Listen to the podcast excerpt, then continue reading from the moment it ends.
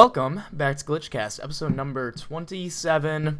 This week, we are talking about Deadpool 2, formerly known as the untitled Deadpool sequel. Or DP2. they had yeah, Yeah. DP2. Good, yeah, yeah. Uh, unfortunately, they changed those names, but Deadpool 2, we're talking about it. Everyone's favorite smartass character. The Merc with a mouth. Yep. Uh, we'll bring you some news. Pretty pretty good lineup of news. Some big stories actually dropped today. Uh, some TV news.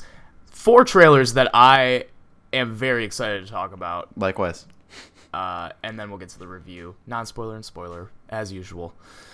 Starting off, Warner Brothers is closing a $50 million deal, $50 million for movie rights to Lin Manuel Miranda's In the Heights, uh, taking it off of the Weinstein's com- Weinstein, yeah, Weinstein Company's hands. Who uh, cares? went Butcher his bankrupt. name. Um, good call. Uh, so Lin Manuel Miranda, in case you don't know, uh, created Hamilton, uh, starred it, wrote it, did all the music for it, uh, and he did the music for Moana, I think, and you know he's a he's a hot commodity now. And uh, In the Heights won four Tony Awards. Uh, it, uh, it, it, I, it I think it took him a pretty long time to get it to get it up and running on Broadway, but uh, it's about a bodega owner in Washington Heights, uh, which I think is in New York City, uh, uh, who hits it big Okay. and then uh, wants to move away until the people in the community and the community itself give him pause. So it sounds like it's supposed to be some sort of uh, heartfelt story, I guess. So is it? It's fifty million just for one movie, or they they they got the rights? They can make as many as they want. Um, I I guess they can make as many as they want. It kind of feels like something that you just like make one, but uh, like it was a pretty pretty successful Broadway play. Okay. So I think that is sort of why they're why they're shooting for that amount. However, uh, Lin Manuel Miranda, they have a director attached already, and then a writer has already written a script. Um, all three of them get first dollar gross, which is like a coveted thing for people in movies to get. So basically, like it's a little bit smaller upfront fee, even though it's fifty million dollars. But uh, but like any money that comes from this movie before anything else is paid off, it goes to them Oh wow. to like get their fees and stuff. Uh, so. never heard of this, but uh, not a self-proclaimed musical guy. I don't think you are either. Have you seen Hamilton? Uh, no, I've not seen Hamilton. I listened to the uh to the soundtrack or whatever that they put out when it was like kind of like hot hot on Mm. Yeah, Broadway, yeah. and I was like, holy shit, this is actually really good. Yeah, my wife I plays would- it all the time, and I'm like, I don't really have a frame of reference for this, so can't really get into it. But I've heard it's incredible. Yeah. Um, wait, I was I, I've been trying to like figure this out. Hamilton feels like something that they would like have made into a movie, Yeah, I don't know why they haven't yet. or they like it would at least be in the process of like Maybe he happen. doesn't want that to happen. I don't know. Maybe I guess it could be something because like it's like they still do like traveling tours of it and stuff. Yeah, they so wanna make that That's money why they don't want to. Yeah, they don't want to cut away from that money. Um, interesting. Uh, someone's making less money in this next news story. Leonardo DiCaprio, who is on for Quentin Tarantino's Once Upon a Time in Hollywood, took a 50% pay cut to work on the movie. Now, I don't. I, okay. Like, what? He usually makes $20 million or something Right. for a movie, so he's making $10 million, and that 10 million is just going to helping to pay for other people or contributing to the budget, obviously. So it, it's like, yeah, okay, good for him, but also he's still making a ton of money. So when I read the headline, the first thing I thought of was, is he doing this for equal pay for another female actress or something? And also, it reminded me of Jonah Hill taking a massive pay cut to work with Scorsese on Wolf Mm-hmm. of Wall Street to also work with Leonardo DiCaprio. Yeah. Yeah. Uh, yeah. So I mean, it's it makes it sound like it's some sort of honorable thing. He's to do, which, doing yeah, it- I mean, which it which it is nice to like do that if you're such an in-demand actor to help out like a production, but Is he it's also kind of like like what's his reasoning to take to work with Tarantino? Yeah, I think just to work on this movie and to allow Tarantino to have the budget to put everything that he wants in it. Take a little hometown discount. Okay. Yeah. Nice of him. Uh, something that uh, LeBron James will never do. No, Little never. little sports talk for you pop culture fans. Um, next up, uh, It Chapter Two news. So James McAvoy and Bill Hader had been in talks to play uh, Bill, right? That's his name, and uh, Richie. Yes. Mm, Yes, there we go. basically the the wisecracking kid and then like the leader of the Losers Club. Uh, so they've been talks. They're officially confirmed for the sequel, and we have two more of the Losers Club signed on. We have James Ransone for Eddie, the sort of hypochondriac, and he was in uh, he was in The Wire. He was in Sinister as like the small town cop. Um, and then Andy Bean is playing Stanley, the Jewish kid. Mm-hmm. And I had never heard of Andy Bean before. He looks like him though. Looks He does. Yeah, they're doing pretty good with like uh, with comparison. Apparently, Andy Bean was uh, most recently seen in the HBO series Here and Now and the Star series Power. I was kind of hoping they'd they just lay it out there and just land studs for every one of these roles, but like I just don't think the budget allows for it. They've already got Chastain, Hader, McAvoy, three just you know, Mm-hmm. just heavyweights.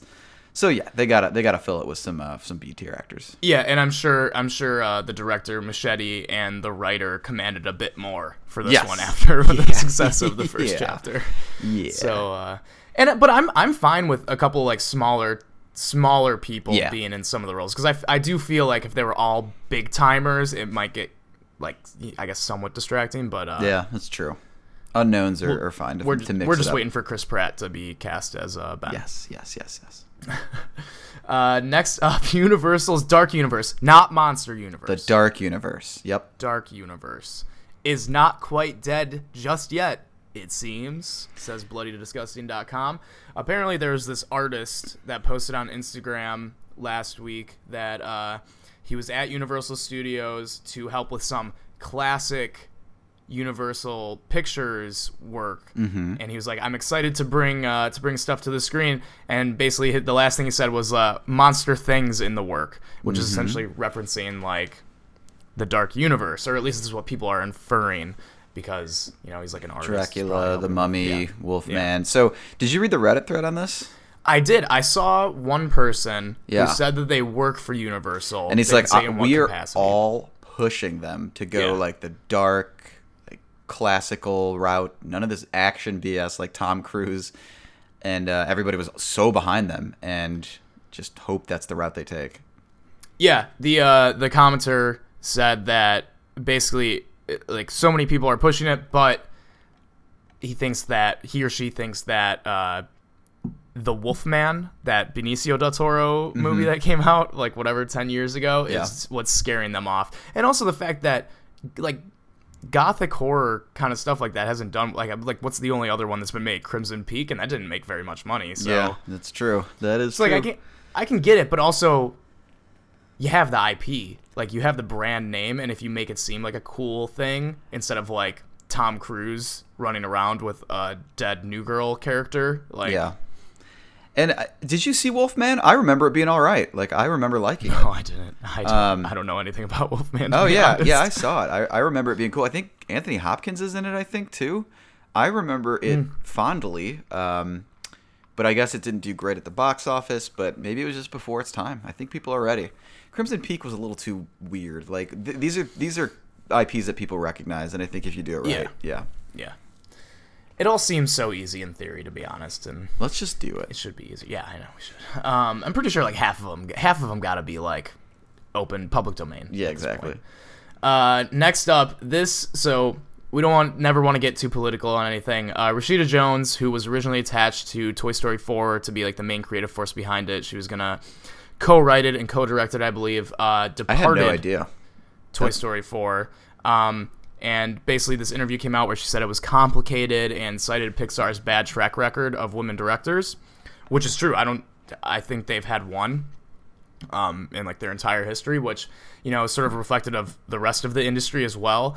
I will just say, obviously, there should be more equal opportunity for just like female directors because it's pretty skewed Correct. statistic there. But I commented essentially that same exact thing on Reddit when I saw this. Yeah. Just like a very lighthearted thing. I was like, because the the thread was already just like a shit show. Yeah. And I was like, oh, I, I my first comment was like, oh my god. So this is kind of gross in this thread right now because of some, a few people that are clearly just you know trash people and then i went and just said i was like the argument is that there should be equal opportunity not like the male directors are bad or something like that. Right, right. It's just like there's, there's, they should have an equal chance to get the job. And, you know, I got whatever. I got like a probably the most upvotes I've ever gotten on anything. And not that I, I don't like post that much on Reddit because of this reason, but the amount of people that came at me just for saying like equal opportunity and then like there was like two people that like came at me and said like fair things that like we had like a good discussion about, but then there's like 15 others that were going crazy and I was just like, "Oh my god." They were just like, the turn off- opposite side I- of the spectrum that were just Yeah. super like neck beardy. Yeah, terrible. Did Some they get told me- downvoted into oblivion, or were some people Um, agreeing with them? I was surprised that uh, there was only like two of them that got downvoted like into the negatives, and a couple others were either like hovering around like the 10 upvotes to like 15 to 20. There are some cesspools on Reddit. It there are- was-. It was brutal. Some dude told me to go back to my safe space, and I was like, that didn't like I don't even I wasn't even like getting upset or anything. you I didn't was get just triggered. You're just Yeah. discussing something. So this just just be careful on Reddit. So um We're next more we're up- usually more lurkers on Reddit because Yeah, sometimes yeah, you interact exactly. and it is bad news. I, I will say I was happy that I made a new Reddit account, a separate from the one that I previously had that has like part of my name in it. Yeah. yeah. Um, just to like you know like for certain things. And I made like a new one because I was starting to comment more, and I was like, I want to be safe. I'm gonna make a new one, so I made like a completely fake name. So uh, Well, people know who you are now on this podcast, and we know your true feelings that you're you think women right. should be equal to men. So prepare for the hate, the hate they're mail. After, they're gonna come after me. Uh, next up, this story came out today. This is a big story. Uh, I've seen some conflicting stuff on whether it's confirmed or it's talks, but we're gonna err on the side of caution here. Jake Gyllenhaal is in talks for the Spider-Man sequel uh, to be the villain Mysterio. So Mysterio's a wrestler, right, from uh, WWF. so this seems pretty cool. Um, kind an interesting route that they're going with. WWF Marvel crossover, MCU WWF. So this will be neat. No, um, we're not comic book nerds, and I had to Google Mysterio to see what he looked like, and he's this dude with like a glass helmet. What does he do? Do you know? Did you do any research? I did not do your research on Mysterio. I just saw that he was a classic villain. Okay, yeah, no, and I, part part of the Sinister Six, which if apparently they're trying to build up to, which is Well, the they problem tried they got in, in the last- which is the yeah. Mm-hmm. problem they got into in the Amazing Spider-Man movies. But apparently, and uh, also uh, Michael Keaton will be back for the sequel. Nice. Who knows him like how much because he's in prison? But, smaller uh, capacity, but I want to see we'll what see. what his po- what his powers are. Powers and abilities. Oh, this is Um, way too long. so we we had talked about this a little bit earlier in our Slack channel, but uh, you had brought up that you're hoping that this doesn't take away. So Jake Gyllenhaal was being rumored for the Batman to like Yep. Mm-hmm. replace Ben Affleck in the Batman movie. Um, I guess upco- I don't even know is Ben Affleck doing the one Batman movie anymore? Is it There used to be like no every other month on. there'd be news about something Yeah. changing, and now it's just radio silent. Yeah. I think they're giving everybody time to forget about Justice League before they announce something. Well, someone that's never going to forget about Justice League is me Yeah, because I don't want Jake Gyllenhaal, one of my favorite actors, to go anywhere near the DC universe. Booyah! um, I was actually hoping this wouldn't pull him away from that. I'd love to see him as Batman. And I think, yeah, I was saying, like, you, you forget, we did have really good Batman very recently. It's just, it's been tainted ever since Nolan left. Exactly. you know? And it's just like I like I don't even know how to put it into words. It's just like it feels like it's just been so off and so bad that no matter what, I just feel like even if the movie is good, I'm gonna be sitting there. I'm gonna be like, whatever. Like, Yeah. I'm, like it could be like a good movie, like a good Batman movie or something. And I'd be like, this is this is okay. You mean with Ben Affleck and the old that and that crew and Yeah, like just with anything, right now? Yeah. So you're you're basically saying it would have to be a full reboot for you to care again, Yeah, I need I need like five years before and, I then a full Batman reboot, again. full director, Yeah, and then a full reboot. Yeah, like a director you like signed on for five years. yeah, yeah, yeah. And they do actually have a good director signed on. They do, Um, yeah. And I would be interested. To, I like he makes me interested a little bit, but it's just God. It's just I don't know what Warner Brothers or the people at DC are doing that like they can't figure it out. It's just like they do this weird balancing between oh no it needs to be lighthearted They're and comedy just trying to catch up to. Marvel. No, man, like it's Yeah, I guess. Oh God. Um. All right. Did you find Mysterio's uh, abilities? it's way too long of a thing. It's like four paragraphs long. All right, well, we're gonna leave you uh, with the mystery of finding out what Mysterio's abilities are. Uh, next up, Toho is ditching Shin Godzilla 2 in favor of a massive kaiju-filled cinematic universe. Andy, I'm gonna let you take this one. So Shin Godzilla I actually saw it was a really good Godzilla movie, and Toho owns the rights to Godzilla, and they basically sell them out and let uh, who is it distribute it? Lionsgate? Somebody I can't remember. Is it Lionsgate? Yeah, I think so. Um, so they did the one that you saw a couple years ago, and that's completely separate from this news. But essentially, we're going to have a Japanese and Americanized version of this monster kaiju-filled cinematic universe. So right now, we're building towards Godzilla versus King Kong, Godzilla 2, and we're also going to have Japanese versions, fully Japanese spoken dialogue and everything. So we're basically going to have two separate kaiju universes: one Japanese, one United States. Um, Shin Godzilla was a really good movie. It really made a lot of waves. It won a lot of awards in Japan. Yeah, Um, can see that. so the fact that they're building out the building out kind of the the Godzillas that I grew up with with different kaiju's and stuff is is cool news. Uh, I just looked up the uh, the MonsterVerse, which is what the like the the uh, the uh, American Godzilla universe is going to be, is uh, distributed by Warner Brothers Warner and Brothers. Legendary Entertainment. Uh, Legendary. that's what I was. I, I knew it was an L. yeah. Um. Okay.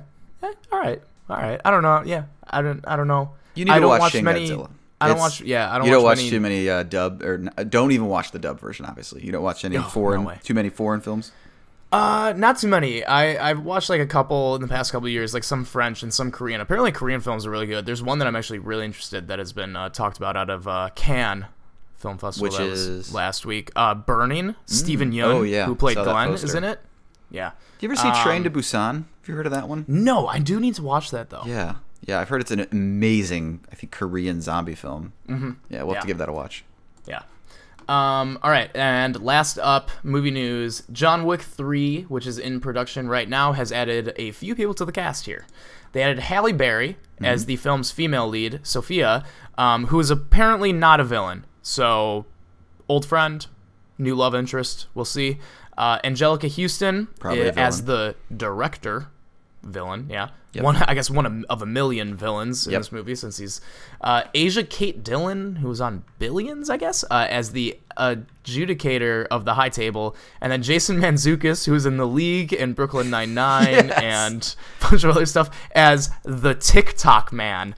Which I don't know if I've ever been more excited just hearing the name and an actor together. That is hilarious. And weirdly enough, that there's a character in the Dark Tower cinematic, uh, not cinematic. Uh, that universe is dead. Um, the Dark Tower novels that's called the TikTok Man, and he's a villain. I wonder if that's an homage to that. But Jason Mantzoukas, always great in uh, small and medium quantities. Hopefully, Yeah, he can yeah. provide some uh, some some comic relief to the usually serious John Wick series. Yeah. Uh, I will plug another podcast quick. Uh, How did this get made? He does that with uh. Paul Scheer and Paul Scheer's wife June Diane Raphael, and it, they just basically watch bad movies and just talk about them for like two hours, and it's hilarious. um, and then they added some Agents of Shield actor Mark Dacascos uh, as an assassin named Zero, and then uh, a couple of martial arts guys and dudes from the Raid, which was a pretty badass action movie. So Nice. um, and that's added on to Laurence Fishburne, Ian McShane, Lance Reddick, basically everyone that you've already seen. Same director's back. Um, I don't know how I feel about Halle Berry. She just hasn't really been in good stuff in. I can't remember. I mean, she was in X Men Apocalypse. I think that's the last thing I remember her in. She was in a movie that Yes, yeah. reminded me of what would happen if I was ever kidnapped and what my mother would do, called Kidnapped, uh, where she's like, "You messed with She- the wrong mom," driving She was in like, like a movie almost identical to that, except she played like a 911 Yep, operator saw instead of one. being the mom, called like The Call. The Call, And it was like the yep. same exact movie.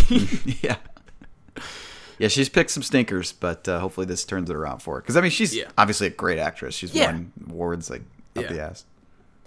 I guess she's she's just been cashing them checks. Where's What did you think? Swordfish Two? Come on.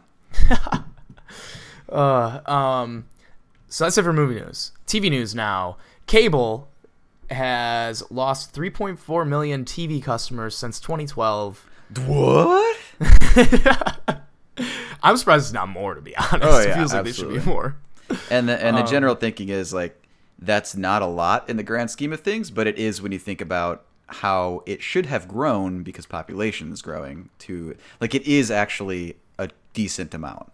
Yeah. And you got to imagine all the people who when I went to go cancel my TV, they said, "We'll give you the internet package you want for $10 less as long as you keep cable. So they gave me a box. I never hooked it up, and I got a ten dollar off discount. Eventually, out of principle, I returned it and said, "No, I don't want your discount. I don't want to count as a number for your freaking board of directors to say you have me as a TV subscriber. Cut the cord."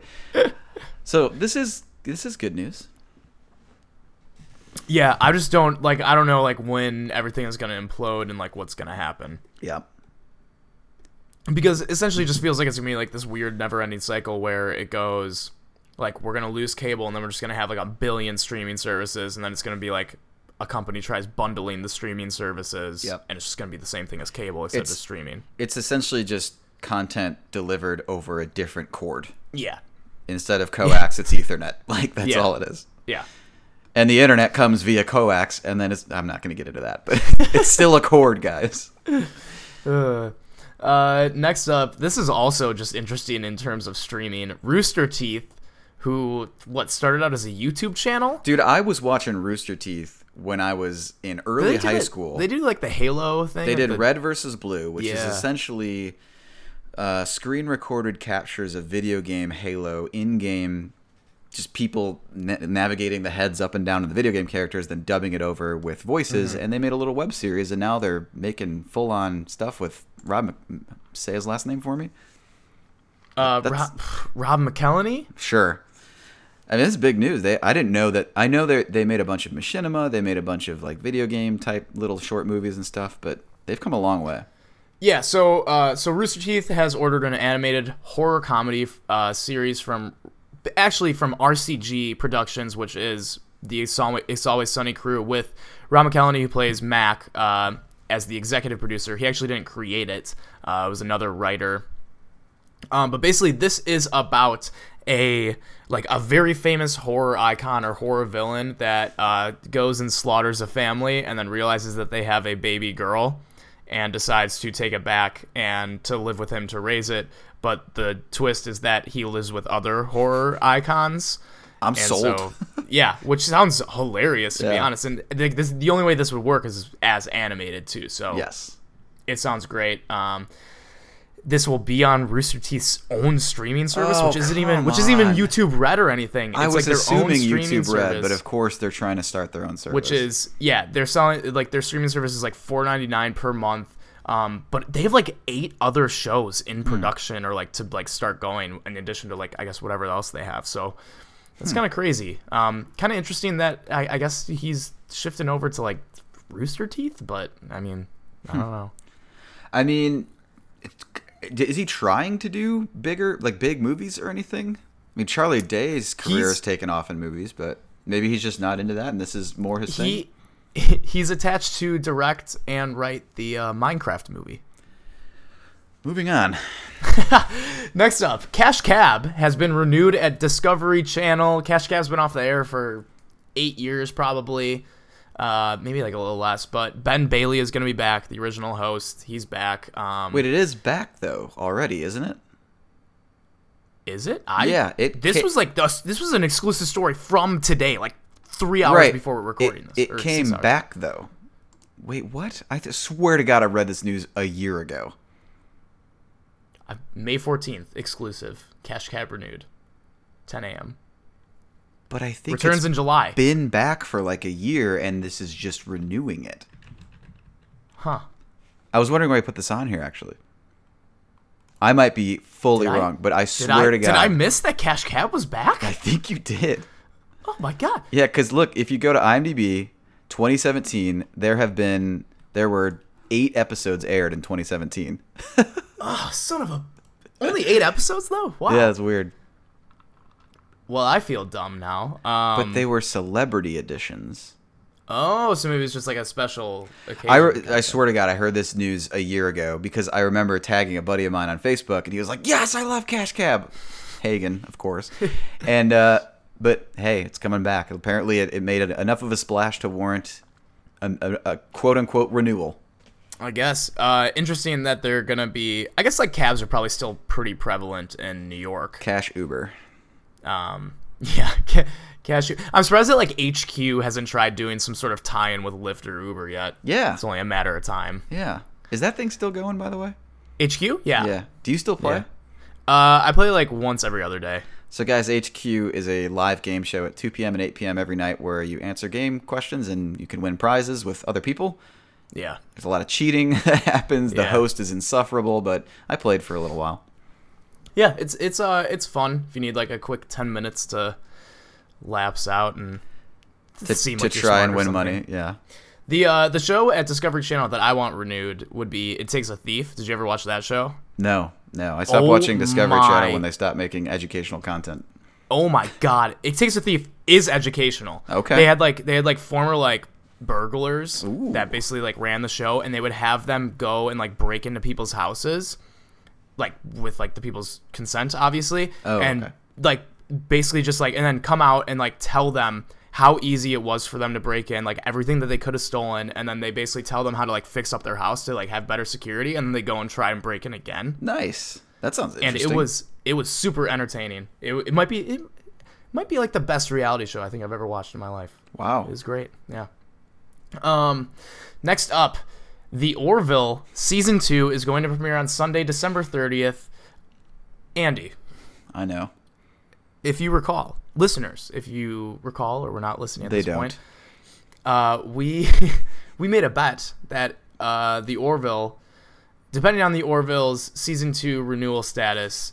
If it did get renewed, Andy was going to have to watch the first season and watch the second season Hmm. once it was on. If it didn't, I don't know what the I think you would have had to do something. Yeah. Yeah. You would have had to Uh, watch and review Paddington, I think, Yeah. which would have been a treat, I think. Yeah, which yeah, it sounds great. Uh, but anyways, obviously the Orville season two is happening, and it's gonna be right at the end of the year. You got you got seven months. You got All right. months. I'll, I'll have it. I'll have it watched and reviewed by December 30th. I, I'm a man of my word. And you have to watch season two. As I, I. I got, I'm on it. All right, all right, all right. Damn it. So maybe that maybe that be those will be installments. We can check in with you on the Orville How's it going? throughout the Yeah. season. uh, next up, Arrested Development season five is going to be split in half. Why? So we This is get dumb. So we get half the season this week? No, next week. Uh, I think May 29th, and then uh, and then the rest of the season in a couple months. I think in August. Basically, the reason that they're doing this is so it's eligible for the Emmys this year, and then Oh. eligible for the Emmys next year. Is this the first time Netflix has done this? They have done it with a couple other shows, I believe. I think they Just not as high prior or high profile shows. I think they did it with Kimmy Schmidt uh, Hmm. for its third season or something, and they're actually doing it with Kimmy Schmidt again Hmm. for this final season that I think it's having. Uh, but outside of that, I don't know if they did it with anyone else. They did they did the split thing with the Get Down, I think, Hmm, um, originally, but I don't know if that was for Emmys. I think it was just kind of for shits and gigs, just to see how it would work. This just feel I don't know. It just feels weird. I don't, I don't, I wouldn't mind the whole episode a week type thing that Netflix Yeah. does because like I like talking about stuff that I watch with other people. Like, did you watch Westworld last night? Like, I don't Mm-hmm. Yeah. think, I don't think Westworld would be as fun as, as if it was just dumped, you know. So Mm-hmm. I'm cool with it. I'm not too upset. I just think it's weird because it's gonna be like, oh, okay, we're gonna watch. Like everyone's gonna binge eight episodes right away. Forget and about it. gonna be Yeah. three months, and then you're gonna have the next eight, eight episodes. So, uh, yeah, it just it just feels weird. Yeah. Uh, last news story of the week: Lord of the Rings, the TV series that Amazon is committing a billion dollars to, is going to follow a young Aragorn for the first season. First of all, billion dollars. it just sounds like something Doctor Evil came up with. Like that's so much money. Uh, second of all, so is this confirmed? Like young Aragorn is what the series is about? Not just not the entire series, the first season. Is it is it anthology or it's gonna maybe set up to something They have else? not. They they haven't specified exactly like how it's Hmm. gonna work out. Um, it sounds like maybe if the first season is like somewhat successful, depending on like what people like about the first season, maybe they'll do some sort of anthology thing when they follow you know different characters that we know. I guess, Yeah. but uh, but it sounds like.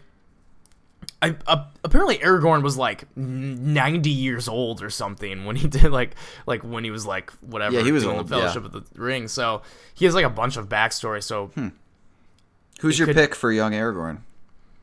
Man, I don't. I I have no. Just, I- I just give me Viggo de-aged. Yeah, exactly. He's the goat. Ian, You- you- Ian McKellen wants to come back as Gandalf. Oh so my god! Just bring him all back. They already tried to de-age him in The Hobbit, and he still looked old as hell.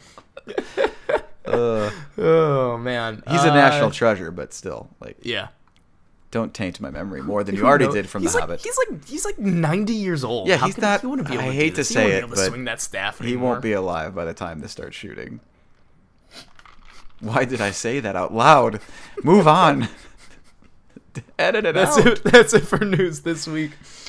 We got four trailers to talk about, four upcoming movies to talk about. First up, Bohemian Rhapsody, which is about Queen, um, directed by Dexter Fletcher, who made Eddie the Eagle, and is going to make the Elton John fantasy Oh, okay. musical that's Yep, coming up. yep. Next, uh, both Taron Egerton movies. There you go. Not this one though. This is Rami Malek from Mr. Robot as Freddie Mercury. Don't know anyone else that's in the movie off the top of my head. Um, basically, this is about Queen up until when they played the Live Aid performance, which was like just an insane concert that they did. Um, but then it's nothing after that. Hmm. The trailer looks fun. It looks interesting. It does, I- yeah. I I mean, it's hard to not like Queen. Like I don't know how you couldn't like at least one or two Queen songs. And that's why I- I, think they did the trailer like this because Mm-hmm. there are people who they only have heard of "We Will Rock You" or, or, Yeah. or maybe and Bohemian Rhapsody, but then you, they put in Killer Queen. They're like, "Oh, I had no idea that that's Queen too." Mm-hmm. Yeah. They they just tidbitted all those songs, so you anybody who's heard those is going to get pumped for that. Yeah, I do actually think it was it was a good trailer. Yeah. Just the thing for me is I just wish it was about Freddie Mercury and like his entire life, or not his entire life, but like at least what happens after that. Yeah, Um, the fact that it'll probably be two little anecdotes at the end, that's kind of disappointing. Yeah. Uh, so the the story behind it is essentially Sacha Baron Cohen, who played Borat and Bruno and uh, I'm Bruno. other stuff, uh, was like really behind this Freddie Mercury biopic and like had a script and he really wanted to make it and star in it, but essentially the living Queen members did not want it made. They wanted it to be more about Queen and not like be so dark and stuff like that. And so basically they stepped in, they wouldn't let it happen, and so that's how we ended up with this. And it just kind of sucks because Sacha Baron Cohen is like a almost like a dead ringer, He's a ringer, for Freddie yeah. Mercury. And I think Sacha Baron Cohen is actually like a really good actor, despite Mm-hmm. all the stupid shit that he does. So uh, that's like a movie that I just like wish I could see, but I guess we're we have this. Rami, Rami Malek looks fine though. Yeah, he looks good. Um, and obviously we love him from iRobot, and of course Night at the Museum. So um, I think he'll be fine in this. And yeah, look, it looks like a fun time. Uh, next up is the Happy Time Murders. This stars Melissa McCarthy, a Hmm. bunch of Muppets, uh, Joel McHale, Stanley from The Office. The Office. right? Yep. Yeah. Uh, uh, oh my God, why can't Maya Rudolph? A bunch of other people. It's directed by Jim Henson's son. Mm-hmm. Um, Clearly, the apple's fallen far from the tree. And uh, so this is about this is an R-rated movie starring the Muppets, or at least Muppet-like characters. With uh, Melissa McCarthy's a detective. She has a Muppet detective alongside of her, and there's someone going around killing Muppets and puppets, whatever you want to call them, and they're investigating it. And it is hard R. The trailer ends with a Muppet getting it on in his office and then spraying silly string as he Everywhere. climaxes Yes. everywhere. And there's just like hard art jokes throughout the entire trailer. It was. I heard about it because apparently it played before some showings of Deadpool 2. It I did for get it at mine too, and it was the first time I saw it. I'll tell you my experience after you tell me yours. And uh, I didn't get it at Deadpool 2, Oh, but yeah. I like heard about it, just sort of like hearing from people that had Same. se- seen Deadpool 2, uh, whatever, like on opening day, and they were like, "You guys got to like watch this trailer," and I didn't watch it until today. And I was like expecting it. I was thinking it was gonna be funny, and I was just like, it was more just like cringeworthy. I didn't even think it was like all that funny. It was pretty cringy for me as well. Um, especially, I was kind of into it for the first 30 seconds. Then I saw Melissa McCarthy pop up, coming straight off her her dud uh, Life of the Party. I was like, oh no. And then, I'll be honest, I did laugh at the very end. Not Oh, at, yeah. not at the first Yeah, the quote unquote session, but the Yeah. fact that there was a six second pause and then another Yeah, session. yeah. Everybody in the theater was like quiet for the first one, and then uh, all right, you got me. But it it seemed like Team America, but not, but trying too hard. Mm-hmm. You know, That is exactly like the perfect way to put it is trying too hard. Like it's like a couple of teenagers were like, you know, what'd be funny is if we like put our entire sense of humor and like over swearing and all that kind of stuff and put it into this children's thing and just let it happen and have no sort of holding back. Yeah. Yeah. So I don't know, and like I I like Melissa McCarthy, so like I thought it might be okay, and I love Joel McHale, and I just And you know I'm how much I love. Stanley from The Office, so yeah we talk about that almost every podcast. Mm-hmm. yeah all, all the time. Uh, next up is another just hilarious idea, I guess, except it's a true story. Uh, Black Really? Klansman, yeah, Black Klansman coming from Spike Lee, uh, executive executive produced by Jordan Peele, who made Get Out, um, starring Denzel Washington's son, John David Washington, and Adam Driver. This is about uh, a couple of cops in uh, Colorado Springs, I believe it is, who basically there's a black cop that starts out and he calls David Duke, who was like the leader of the KKK, and Played by Topher Grace. played by Topher Grace. I started dying. Yeah, and convinces him that he's like a white man that wants to join the KKK and like wants to help out and like has all these ideas. And basically, he teams up with Adam Driver, who's a, another detective, um, and they essentially like act like they're the same person, except like uh, the the black guy just does it all over the phone, and Yeah. then whatever the white detective would just go and do everything in person. And I don't know, like I don't want to read up and find out exactly what happens. I don't either. But this looks wild. And when I first heard about this movie, like I whatever, everyone said it was a true story, but I didn't know that it was. I thought it was gonna be like a serious thing. And this looks like some sort of like almost slapstick comedy at It looks hilarious. Yeah. Yeah. From the opening call to him, where he just opens like, "Hey, how's it going? I just want to state right away, since you asked," and the guy didn't ask. Boy, do I hate black people! And then he just goes on, and everybody in the office is looking at him like, "What is happening?" It, it look, yeah, it looks really funny. Um, yeah, and I don't particularly like Spike Lee all that much. Um, and I don't know if I've liked any movie that he's made since like Inside. Did he make Inside Man? I don't know. um, which has been like t- 15 years, anyways. Uh, but this apparently performed really well at Cannes. Uh, it won an award. It didn't win like the biggest award, but it won a won a award. Um, so I'm pumped for this. I think it comes out at the end of the summer. It might get pushed even for like awards stuff. So I'm very excited. Also, Denzel Washington's son. I like if you were just hearing his voice. There's a moment where he was like narrating, or it was just a voiceover, and I was like, "Is that is that Denzel?" Yeah, looks and sounds just like him. Yeah. Um. So pumped for that. Uh, go watch that trailer if you haven't, and I mean, at least read up like a little bit on the story because that's just insane. Uh, last trailer of the week is Mowgli. This just So- hit today. Yeah, just hit today. This is uh, from Andy Serkis, famous mocap actor, uh, played Gollum. there you go, Caesar and the Rise of the Planet of the Apes and those movies. Uh, so this is about the Jungle Book, except darker and sort of like not as like Disneyed up as it has been. Um, this, I, I'm I thought it pretty looked into good. this. Yeah, I thought it looked great. I was expecting to be like, oh, this is like a volcano slash Dante's Peak scenario where the same movie's coming out. Yeah. Uh, there, there's all those movie pairs that have come Mm-hmm. out, and this looks a, a re- like truly a different tone, and almost a very different retelling of the story. Please silence your cell phones. Um, and the first thing, did you eh, when Shri Shere Khan or Shri Khan started talking? I was like, wow, Andy Serkis is doing a really good Benedict Cumberbatch uh, impression, but it is Benedict Cumberbatch.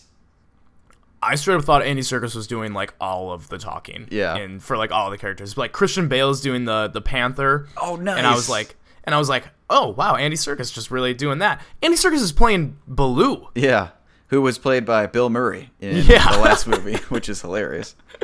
It's wild. Um I I will say I was a little I was sold on how the animals looked at first. I was like, "Oh wow, they Yeah, look really too. good." But then, but then there was other moments where they kind of looked a little The bit too wolves. cartoony. The yeah, wolves, the wolves looked Isles, Isle of Dogs like, yeah, yeah. like that off-putting dog stuff. snout Yeah. design. I was like, what the hell? But there were some other animals that looked really good. Yeah, Yeah, yeah. The uh, yeah, I can't. I don't know the panther's name, but the panther looked amazing, The panther Um, is and the tiger looked really Bagheera, good. Bagheera, yeah. and the tiger is Shri- Shere Khan or Shere Khan. I can't Yep. remember. Shere Khan, yeah. Um, but yeah, I'm pretty pumped for this. I liked the. I mean, I liked the Jungle Book version that was you know very kiddie that John Yeah. Favreau made, but uh, I'm very into this. I think it looks great. Same, same here. Um, all right, so that is it for trailers this week. Time for Deadpool 2 review time.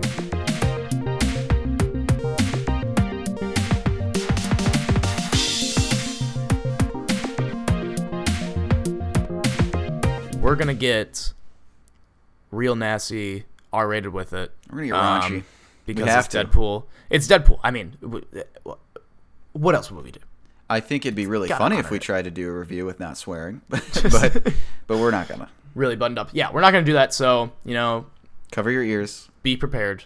Earmuffs. Uh, we'll start out with a non-spoiler review, just uh, right off the bat. Um, Ryan Reynolds is back. Josh Brolin is in this as Cable, Not Villain? Thanos.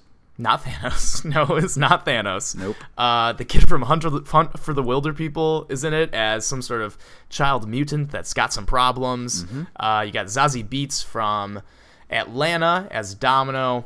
T.J. Miller's back. TJ Miller is back. Blind Al is back. I don't know who plays her. Dorp- Um, Dopinder is back. Yep, Dopinder is back. Bigger role. Mm-hmm. Bigger role. Um, the girlfriend, what's her? Not the wife, girlfriend. Um, Yep, Vanessa, played by Monica- Morena Morena yeah, Baccarin, yeah, yep, yep. is back. Um, yeah, so uh, I don't I I don't really want to get too. I let me say this: the marketing they've done has been really good, as to not give away the movie. Yeah, we could go into the story, but we can't. I don't really. want to. We Yeah. can't. Um, I was very pleasantly surprised that the third act goes places that boy I did not expect. Mm-hmm. And yes, the marketing was genius because there are so many surprises in this movie. You might think this is a paint by the number sequel, but Deadpool's never going to do you like that. this this was great. Yeah, I was uh, I was astounded. There, I I will say, uh, so uh, this movie is hilarious, It is absolutely hilarious. Yes. and I think it's funnier than the first one. it might be funnier the first one, but for me, there were more jokes that didn't land. But I think there was just more jokes in general. Mm-hmm. So I, that's yeah, okay. that's a, that's a good way to put it. I that's a good way to put it. I would say that the highs in Deadpool two beat the highs in Deadpool one, but the lows outweigh the amount of lows in Deadpool. there were very few cringy, like, oh, that is just dumb. Mm-hmm. Um, but in this one, I'm like, nah, you, you keep going there, and it's not Yeah, that the, funny. yeah. There was a couple that they kept going back to. There's there's one in particular that feels like it's sort of trying to like attack millennials. I guess. Yeah, it was that- basically hello, was, fellow kids. It was like funny at first, and Mm-hmm. they like went back to it four times, and it might be like one of the. They might have gone back to it a fifth time as like one of the last jokes in the movie, and I was Yeah. like, what? no one's laughing at this anymore. But you said it right. The, the funny parts outweigh the funny parts Mm-hmm. in, in Deadpool 1. But yeah, there's some cringy stuff.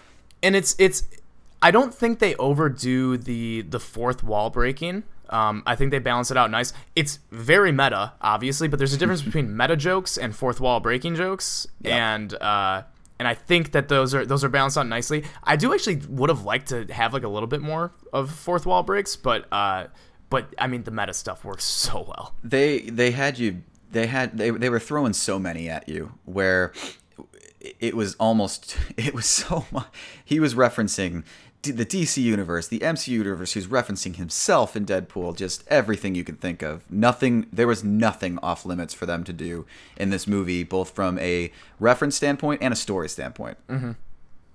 and um, at and at certain parts of the movie, I didn't like this at first. It took me a while to just swallow this pill, but I just had to go, whatever. It's Deadpool. This doesn't there's this doesn't make any sense and doesn't work logically. There's nothing you can say that would make this story beat work and this plot hole not a major, major plot hole. But you just got to go, whatever. It's Deadpool. Yeah. Um, I will say that uh, this, I would, n- even though I liked it a lot, I wouldn't classify it as like a, like a great movie. Um, it has like, it has emotional stakes in a way that you know are fine, but it just kind of, it, it doesn't feel right and there's not like enough character development. Even though i really liked most of the supporting characters Mm-hmm. it just didn't feel like they developed them enough. Um felt like there was lacking a little bit there and it felt like there was like, there was weird pacing and this kind of stuff but like again it's just like when the highs are high they're really really high. Like they're better than most other things. It just happens just so happens that they do have a fair amount of lows I think the the emotional beats really worked for me. There there are some scenes in this movie there. I was surprised. I was like, damn, this is this is touching. no Um, yeah there there is one scene i will say yeah Yes. was- yeah But then there are others that I'm like, yeah, I don't have enough time, Mm-hmm. that, so I don't care about this relationship.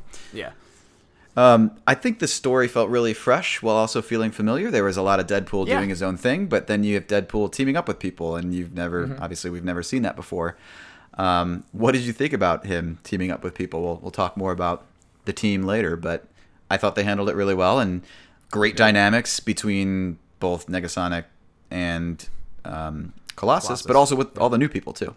Yeah, yeah, no, they uh they have Deadpool down to a T. They do. And I don't know, like it's a combination of the writing and just how well Ryan Reynolds is like in love with this character and how good he is at playing it. Um, I was talking to my wife on the way home. Think about. I, I, I would I would wager to say you cannot think about anybody else who could play this role. no, Like even can't.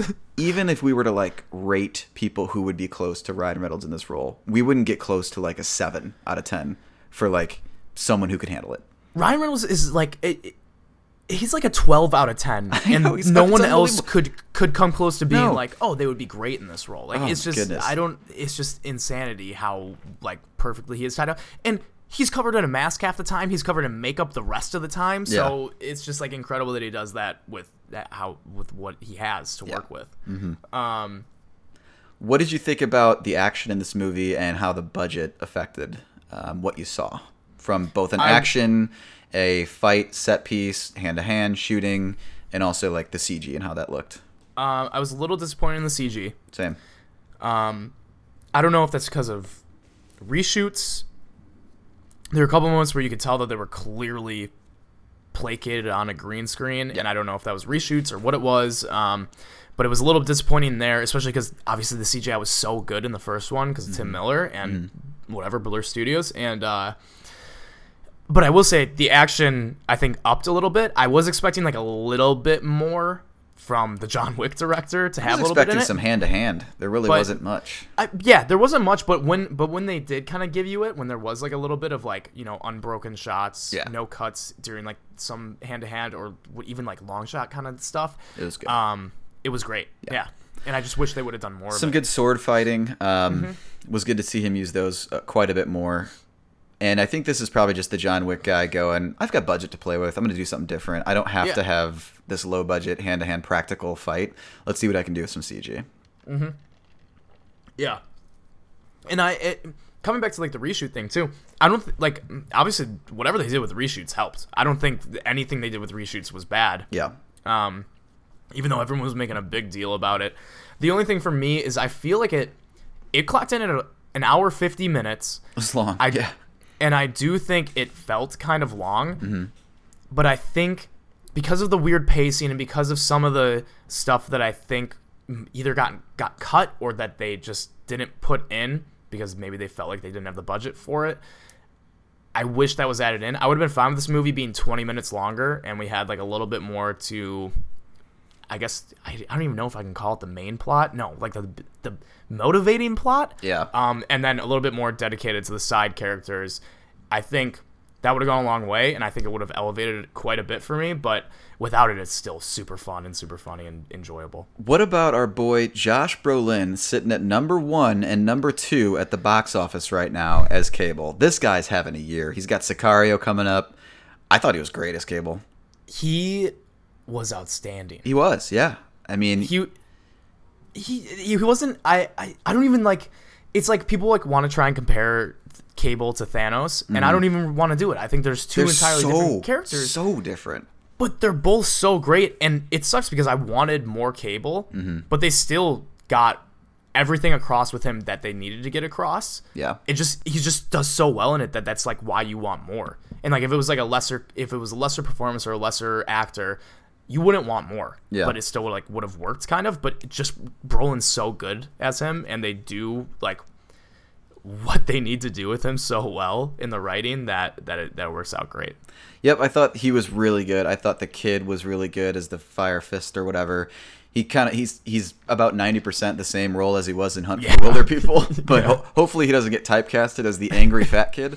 Um, but yeah, and then you got the musical choices. What do you think about the music? They do a lot with music in this movie. Uh, the soundtrack was, for the most part, outstanding. I would say ninety percent outstanding. Yeah, a couple duds, but a lot of the music was just hilarious and fantastic. I was I was a little yeah, and they do it. They do have a new. They had like a new. Uh, they had a new composer, and they had a new like music team working on it. Because Junkie XL. Yep. was the guy that did the stuff last time, and he left when Tim Miller left. Um, I do think the soundtrack was really good. There's a couple ones that we'll get into in spoilers that I was just kind of like, again, put it. It actually kind of ties into the one of the jokes that they overran too much. Um, oh yeah. but uh, the score did let me down like a little bit, and it felt way too superhero movie uh, for me at times. And I kind of just like wish they did something different with it, or left it out, or Well, didn't I'm gonna adjust it too much. I, I might blow your mind when we get into spoiler talk with what they did with the score, and I'll tell you Okay. about it later. All right. Um, yeah, I think that's it for non-spoiler. yeah, no, I mean that's. I can't wait for a rewatch. Just No, I know. I what I could catch. I, I straight up got home from the movie last. I went at like a 6 p.m. showing Sunday night. Got home at whatever, like 8:15, 8:30, and I was just kind of sitting around like watching like the end of whatever basketball game was on, and I was like, I kind of just kind of just want to go watch it again. because you know you like you could be watching as hard as you could, and you know you missed twenty percent of the jokes. I was reading whatever the Reddit thread today, and I was like, "Holy! Like, how did I miss these things?" Yeah, and it, yeah. the thing is, like, some of these things everyone missed, and just a few people picked up on, and they're like, "Wow, I can't believe like they did that." It's just something that like once you realize that after the fact that they probably don't even think anyone's gonna realize it during it, you're kind of like, "Damn, they're smart. They are funny Th- people." They're they're smarter than me. They're better Yeah. writers than me. yeah. They're a better writer than I'm an audience member. Uh, so uh, grades. So I'm gonna say I think Deadpool one is a better movie, but Mm-hmm. I think I had more fun with this one. If that makes sense. Like I get that. I get it, it. it's it was more fun, it was funnier, but Deadpool one is a better put together movie. The first act was dragged a little bit. Second and third act, third act was really surprising and fresh. So I think I give Dead- Deadpool one an A. I'm gonna give this an A minus. All right. Um, I think that I enjoyed Deadpool one more, and I do think it was a better movie. That could entirely change on a rewatch. second though. viewing, yeah. So, uh, I would put. I would also put Deadpool one in an A. I think Deadpool two is a B plus. Yeah. Um, but I could easily see it rise rise into an A minus. Um, Very good. Let's uh, let's get into the guts of this film. A lot of uh, hilarious jokes that we can't wait to cover. So let's Yeah. spoiler talk. Yep. All right. So that is it for non spoilers for Deadpool 2. Time for spoilers. Deadpool 2 talk starting right fucking now. Let's go. Uh, First thing I want to talk about is X Force. oh my god. Oh I can't believe my god. that's what they did. That is one of the funniest things. Terry think Crews, that poor done. bastard. Uh, the guy who played it, um, dude, they did such a genius job with the marketing of this movie, making you think that X Force was going to be a huge part, and then I, my jaw was agape with what they did. I I don't I don't know if I've ever been in a theater that has laughed for that long and been like, "Oh my god," like just constantly I like crying out laughter. It was I I was like I, I was like in that weird stage where like you're laughing so much that you start coughing. Yeah. And I was just like, oh, I need to stop. And Like, I, gotta also stop. couldn't believe what was happening. I was confused and laughed like, are they really killing X Force immediately? And th- that was one of the things when I was watching the movie. I was like, what the fuck? They're really hopping into X Force and just like not even like doing any background on most of them. They're just Yeah. doing this like w- weird LinkedIn interview thing. And I was like, oh, well, that's dumb. And then they kill him off, and I was like, I'm an idiot. That makes that's sense. hilarious. Yeah. That makes so. That's such like a good move. as soon as as soon, as soon as the Vanisher jumped out of the airplane and it was just the backpack, I was dying and I was like, "Oh my god, we're in for a treat here." Oh, The the um, LinkedIn interviews were fantastic. Where he goes, "Yeah, I saw the ad and uh, it just sounded cool." And Ryan Reynolds immediately goes, You're in. Yeah, and the- Dopinder's right behind him, Yeah. who's been you know trying to like get get in like this assassin game. Who's like, come on. Oh. um, How about Vanisher being Brad, Brad Pitt? Pitt. I what what did your theater respond like when that happened? Because mine. It was like picked it up. me and two other people that responded and were like, "Oh, It was very brief, so I'm not surprised Yeah, that no. other people didn't catch it, but I clearly I noticed them. Yeah. we had less people respond to the Brad Pitt thing than responded to like the Minnesota airport line. Uh, granted, I live in Minneapolis, so like everyone was like, "Oh, that's us, that's Clap, us." uh, I was like, "Yeah, no fucking yeah." All right, chill out, guys. Also, Brad Pitt was on screen 20 minutes ago. Why? Yeah. Why didn't you guys respond to that? Self-centered. um, Classic Minnesotan traits. speaking of cameos, did you know the Hillbillies were Alan Tudyk and Matt Damon? Yeah, no, I, I What the definitely realized it was Alan Tudyk. I- had yeah, no I- idea it was Matt Damon. When I was, I was like, "Is that Alan Tudyk? Eh, he's in Yeah. a lot of makeup." Yeah, but yeah. my God, I did not know that was Matt Damon. What is he doing in all these just random cameos I of know. MCU movies? that's I guess that's just his thing is he's just gonna be in bad movies as the star and then he's just gonna cameo greatly in like ten movies. Hilarious. Um, what did you think about Dopinder and T.J. Miller? Because I Uh, think those are like the two supporting characters from the past film that like kind of switched the amount of times that they had. You and I both had concerns that they'd go overboard on Dopinder, and I think they did. You think so? Yeah. I I think they towed the line pretty well. I think if they went any more, Mm. Yeah. it would have been bad. Did I was you reaching did you my limit. Yeah. yeah. Did you did you laugh when he was like sprinting next to them as they were? You laughed, Yes, okay? I. Because I felt like that that one would be like the one that people would have been like, "Come on."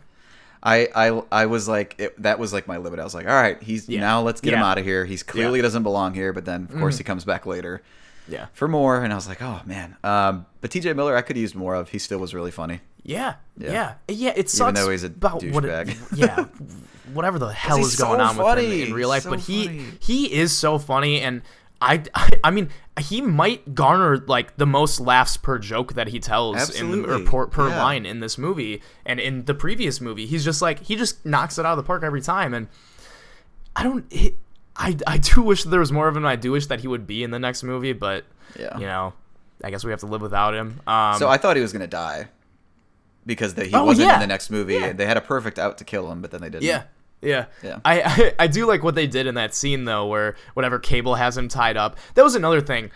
Before I get to that scene, is it felt like they were doing a lot of not even time jumping, just like fast forwarding super fast and just making they took Yeah. like scenes that had no build up and just like putting them in. Also the introduction of Cable felt weird, like they didn't know like where to start him off. Well, yeah, that and- scene you're talking about, they go on the mission, and then literally the next scene is T.J. Miller, I think, tied up. Yep. Where it's yeah. like no time passed, scene to scene. Come on. Yeah, yeah. It, it was it was it was a weird moment. Um, but it did it did let T.J. Miller just kind of like do his thing. hilarious, and, yeah. And like y- you would.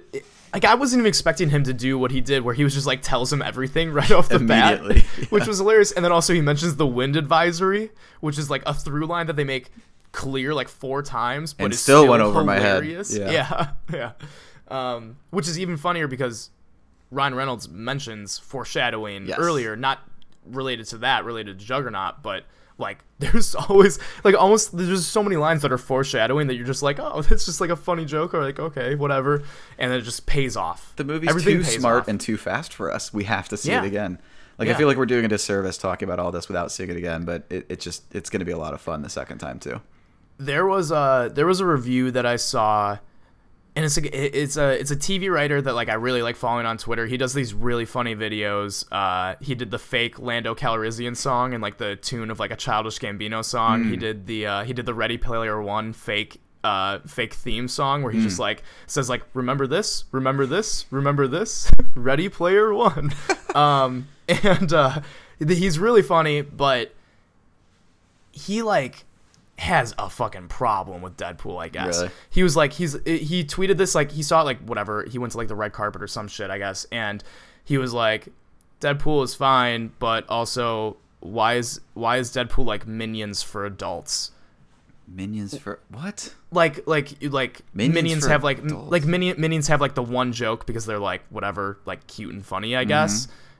And like that's what kids latch onto, and then I guess he's trying to say like Deadpool has like just like the one joke by being meta, and that's what people mm. latch onto, even though it's dumb, which I don't agree with. And I think that there's a lot of detractors that try and act like, oh, this is dumb. They fall into their own tropes that they're making fun of. Yeah. And I we we we talked about this on the on the rewatch for Deadpool one a couple weeks ago that that kind of reasoning is kind of dumb. Like you can't avoid every single trope. Like you're still making fun of it. That's the point. Like, and I think he even points out that shit that he does is cliche. So There's a lot of different approaches. There's fourth wall Yeah. breaking. There's meta referencing. There's subversion of expectations. This entire movie, including the marketing to the third act. Mm-hmm. Uh, yeah, I, I don't agree with that at all. Yeah. Um, what was your uh, what was your what was your favorite scene? Was your favorite scene the X Force? Yes, landing? absolutely. Jumping out of My- that, and then I, I do think the chase scene afterwards was really good as well. Oh Um, yeah, no, that was awesome. Um, So le- my- those two together, bravo. Yeah, yeah. My my favorite scene, ash- I favorite scene, funniest scene, interchangeable for me, I guess, in a movie like this, was after was after all of that. The scene where Ryan Reynolds has the baby legs. Oh my goodness. the way that they Oh, yeah, have I was the way that they have everyone enter in and just be like, "What the fuck?" Yeah. and also that they hold off on showing you his bottom half for like the fr- until Cable comes in, or Mm-hmm. I think. I was like, I was like. I completely forgot that like he has to regrow everything. Yeah. For some reason, I thought that he was just gonna like reattach and like it would like grow back together. So then, like when they showed the legs, it was kind of like, oh my god, it's just such. I was such wondering if they weren't going to thing. show us, and then they eventually did, Yeah. Mm-hmm. and it paid off because the tension was building, and everybody was looking but the audience, and then we finally get to see my whole audience started gasping and like being like, "Oh God!" And then he, gets did- up to he did walk, the, the, he did the basic instinct Yeah. thing where like they show his little baby dick too. just Oh, just very man. briefly, Yeah, yeah, enough to not get an NC-17 rating. yeah.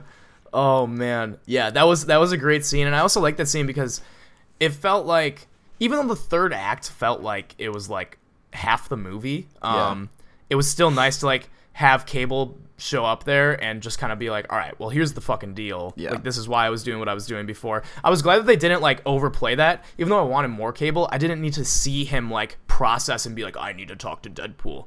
Because you knew, like, we knew that was going to happen. We don't and they didn't waste a bunch of time making him kind of flip to be somewhat of a good guy. It was just Mm-hmm. like, here's what's needed for plot progression, and here's a new villain that no one saw coming for the third act of the movie. Basically, two Yeah. villains. Yeah. I did not see that third act coming at all. No. Maybe the fire guy, the fire kid, as the main villain, I could see coming, but no one Yeah. saw Juggernaut being the main villain of the movie, Definitely not. and Cable teaming up with people. Yeah. Um I, I do like that they made Cable just sort of like he was always like like whatever like a moral character I guess just trying to do whatever the right thing was and even though they never explicitly say that you never explicitly I guess see it in a way you just kind of like feel it you understand like that's what's going on and they didn't have to fucking just like put it front and center for you and be like all right he's got to build up and I just Yeah. I appreciated that Yeah. um, did you were you upset that they killed off Vanessa in the beginning? I was at first because I really like her and I love that dynamic, but Mm-hmm. Yeah. I think it gave him a lot of vulnerability and developed him as a character more. Even Mm-hmm. Yep. though we'll talk soon about how it's all invalidated.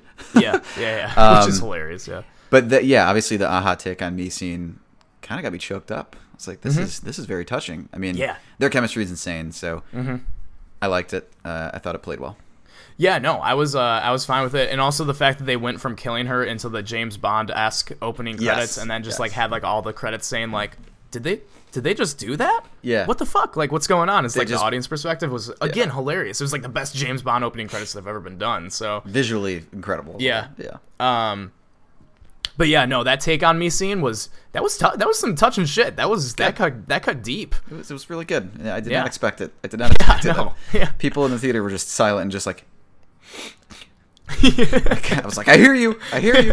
Now it's okay if I do it. What about Domino, your girl, Zazie Beetz? I thought she was Oh. all right. I loved her. Yeah. She was another character that I just like I just wish that she had more time Yep. and they did more with her. I think I Um, think now we will get more of her. and we de- yeah we definitely will uh and uh she's like whatever like the perfect character for their their meta jokes Yeah. by saying like Everything oh just works out. your your powers aren't cinematic how are we gonna film this like what is this and like everything that was like with her was like super cool to watch because you're like oh shit this is like because her her power is just so dumb that it's funny Yeah. And just it just plays right into the hand of the movie. So I think the scene that got the biggest gasp is when she's fighting all the pedophile nurses, and she's fighting them in the uh, mutant like center for pedophiles or whatever, and everybody, all the other pedophiles are getting really messed up, and then this one guy just lands on the edge of a bed, and I'm like, oh, he didn't get that messed up, and then a dresser falls on his head and decapitates him. Everyone's like, Yeah. oh my Yeah. god, yeah, there was uh there was some surprisingly graphic stuff. it was um, very gory. the- um I wasn't I even jumped in the beginning when Ryan Reynolds grabs like the, the dude that killed Vanessa and hugs Oh, him. yeah. And I was like, okay. I was not expecting him to turn and jump in front of the bus. Yeah. And then it happened and I was like I like jumped. I was like, oh shit, oh my god. That was brutal.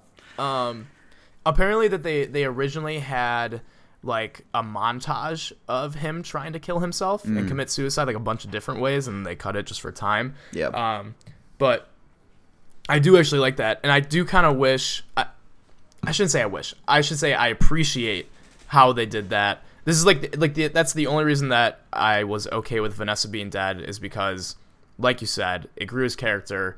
It actually like motivated him in certain ways. But it also just kind of he didn't it wasn't like he was like overly depressed the entire time. He was still being himself and it was like you could tell like that's actually how like this absurd character would cope Right. is just like doing what he's doing Yeah. and so like that's just another thing that's just a testament to the writing Mm. Hmm. They were able to develop him emotionally and make him vulnerable physically in the same movie by putting that collar on him. yep So it, yeah, I mean, how does a guy that can't die, can't get hurt, develop it, both of those ways? And they did it. So impressive stuff. Uh, what do you think about Juggernaut, voiced by Ryan Reynolds? I thought the CG was a little spotty on him every once in a while, but overall he was a welcome treat. yeah he was fine um I actually really liked Colossus in this movie, way better than I- in movie number one. He was hilarious. I know Colossus was great in this. Uh, I do. I actually kind of wish that we had more of uh, Negasonic Teenage Warhead. was although her, her, and, her and Yukio were Yeah, that was That was hilarious. hilarious. Yeah. Hi Yukio. Hi, Hi. Wade. Bye Wade. Yukio. Bye Wade. What the hell? Um, What was that? um, uh, Oh, oh, but yeah, no, Colossus was great. Let me blow your mind. Um, you said that you didn't really like the score or remember it too much. I was the only one that picked up on this in the theater with the people I saw it with. And I- then, it, go ahead. Are you going to talk about the Colossus Juggernaut fight? No, yes, and the audio that was playing. Did you Yeah, the the score for that. I realized that. you realized they were saying "holy shitballs"? Yeah. Okay, yeah, yeah. just making no, sure. That was hilarious. That, no, that was great. cracking me up, and they did Yeah. it. They did it more, I think, too, than just that fight. Um, but basically, I turned to my friend. I was like, "Holy, do you hear that? They're doing. They're saying "holy shitballs." Yeah. Yeah. so I thought that was hilarious. And No, that was great. And I don't think there was. I like. I, I guess at the very least, I didn't really like notice anyone else realize it. Yeah. Because it was like subtle enough that they like weren't overplaying it. That just you could like. holy shit, Yeah, holy yeah. shit. Yeah. But then again, I don't remember any of the, any of the other score, so maybe you're right. Yeah. Um. What did you think about the? uh Did you like? Did you like the X Men cameo? I loved it, and it was basically the point of the movie where I was like, "Well, they're from the '80s or '90s, '80s ish '90s, and Deadpool's current ple- present day. So here's where I just have to throw out all logic, and especially when you get time travel involved." It's always a shit show, so you just had to throw it away and say, "This is Deadpool. Just have fun with it." Especially yeah especially with the time travel too another thing that the writers are clearly very smart about is the fact that it's like impossible to write a time travel movie without any sort of logical leaps or suspension of disbelief or just like absurd misconnections and rules that you have to break Mm-hmm. to make it work. And they even point that out with cable like whatever he only has two time jumps and ryan reynolds uh, like probably the best fourth wall break is like that's lazy writing. Yeah, he he did that multiple times in the movie. but then they, they then they solve it and they completely play it back at the end of the movie and the end in the post credits where he has whatever Negasonic fix the time travel Negasonic and Yukio fix the time travel thing so he can use it and do obviously the funny shit that he does which is you know killing himself writing Green Lantern Yeah. Oh my god, was that hilarious? killing killing himself in X-Men Origins Wolverine Yep, yep. And then Um, saving Vanessa, which part of me at first was like, oh, well, that negates the whole movie, and all Yeah. of his emotional development is now invalid. And then I said, nah, whatever, it's Deadpool. yeah exactly And I'm glad she's Yeah. back because she's great. Yeah, yeah, yeah. Um, I'm trying to think of any other. Uh, you got any other main points? I got a couple other just random things. The fact that he said the sun's getting real low to Juggernaut was fantastic. Oh yeah, no, he had. I mean, he had that. He had a Black Widow comment. He had Brown Panther. Brown Panther, um, yeah. He had Thanos. uh, he called him Thanos. He called Cable yeah, Thanos. he called him Thanos. He he had a couple other ones that I can't remember, but he had like six Marvel Universe comments. He had I think one or two DC Universe comments. Yep. And then obviously in the beginning it was the Logan doll spinning, which is also hilarious that like he just wanted to die the entire movie Yeah. To kind of reflect that Logan died. To spite to spite Wolverine. yeah. Um, and then I really like that they referenced the bag of coke next to the cure for blindness, and they had the Mm-hmm. Yeah. cure for blindness under the floorboards. Yeah. The uh, the one gag that I think is a spoiler that went on for a little too long was him dying. The first time they did it, the second time was good, but they just kept going. Cut one of those, and it's a more efficient joke, I think. I thought that was fine. The uh, the joke that got me the most was the dubstep thing that they kept coming Yeah. back to, and I was just like, it was funny the first time, and then they kept doing it. and I was like, all right, stop. And that's that's the one part of the soundtrack I didn't like is how they kept playing the Bangarang, Bangarang song yeah. or whatever. Yeah, Skrillex. yeah, And then in that scene, Cable had some bad writing. He was like, Deadpool's like, "You can't kill me." I'm, he, and then Cable goes, "I've I've been known to kill anything," or something like that. yeah, And then he also said something like, "Ugh, I hate EDM," and it was just some bad stuff. yeah, yeah. They yeah, there was yeah, Very high It's, uh, highs, not some lower faults, lows yeah. than DP one, but overall, just a blast. Yeah. just a blast. yep. Um, I think that's it What- for me. yeah. What uh, what do you think? Do you think do you think we get a do you think we get a Deadpool three? I think or do we you think we get an X Force, or do we think? I think we get Deadpool three colon X Force. Okay. know? Okay. Yeah. Yeah. Are you are you content with the characters that they have currently as like an Yeah. X Force? It's a hilarious. It'd be hilarious. Yeah, I hope they go back group. and get Terry Crews though, Oh my god, that would be great. Yeah. and maybe the puke face it guy as well. yeah. Shatterstar was dumb. Oh, I was so happy he died. That was, was so hilarious. hilarious, Yeah, yeah. because he's such a dick. Um, Oh, hold on. There's one more that uh, what's his face, the guy that had no power, said. He goes, I, he's putting on sunscreen in the plane and goes, I don't know much about this cable fella, but I guarantee you he hasn't killed as many people as melanoma. yeah. oh my god, So good. So that good. landed. That landed Um, in my theater. That is played by Rob Delaney, by the way. Mm-hmm. Peter is played by Rob Delaney. Hilarious fall on Twitter. He's got a pretty funny Hulu show too, I think. Nice. Um, but uh, but yeah, I I'm excited for any more Deadpool. Hopefully Disney doesn't shut him down or make him whatever PG 13 Mm-hmm. Uh, although I do have faith with these writers and with Ryan Reynolds. If they went PG-13, you and I would, I think, and other people would send a message, and we wouldn't go see it. Like, come on, what are you doing, Disney? yeah. Uh, all right, grades again. Deadpool one was an A. Deadpool two is an A minus. I liked. I think it's more of a fun movie than Deadpool one, but not as good of a movie as Deadpool one. Yep. Yep. Very close. Uh, yeah. Deadpool one A for me. Deadpool two B plus could easily rise on a rewatch. Uh, still worth your money. Ugh, it's sequels, a fun time. sequels can be bad news, and, Yeah. and I'm just glad they pulled it off. I can't. I can't wait to see this again. It was Yeah. fantastic. All right. Uh, thank you for listening. Please subscribe and review the podcast on whatever platform you're listening on. Uh, share, comment, like on whatever you found it on. If it's any sort of social media, check out glitchup.com for any new posts that we have up there. And remember that you can always support us at glitchup.com slash support. Patreon, Amazon ordering needs. Literally just takes you straight to Amazon. You just do your normal Amazon stuff. Or we have merchandise on TeePublic. Uh, got some pretty cool stuff. I got a new shirt last week. Nice. Chicago Skyline. Um, and you can give us feedback. Glitchers.com slash feedback. Anonymous feedback. Let us know how to run the site better. Let us know how to run the podcast better. All that fun stuff. Next week we'll be back with Solo, a Star Wars story. Early reviews are in. It's fine, Yeah. which is kind of what I expected. So yep. I'm a I'm a Star Wars fanboy. You are not, so should have a good discussion next week. Mm-hmm. Oh, yeah. Oh, on we the, will. Uh, the Han Solo that needed acting lessons. So Yep. We'll see. Yeah. Donald Glover might be the saving grace there for me. Yes. Yes. All right. Thank you for listening. We'll uh, we'll see you next week.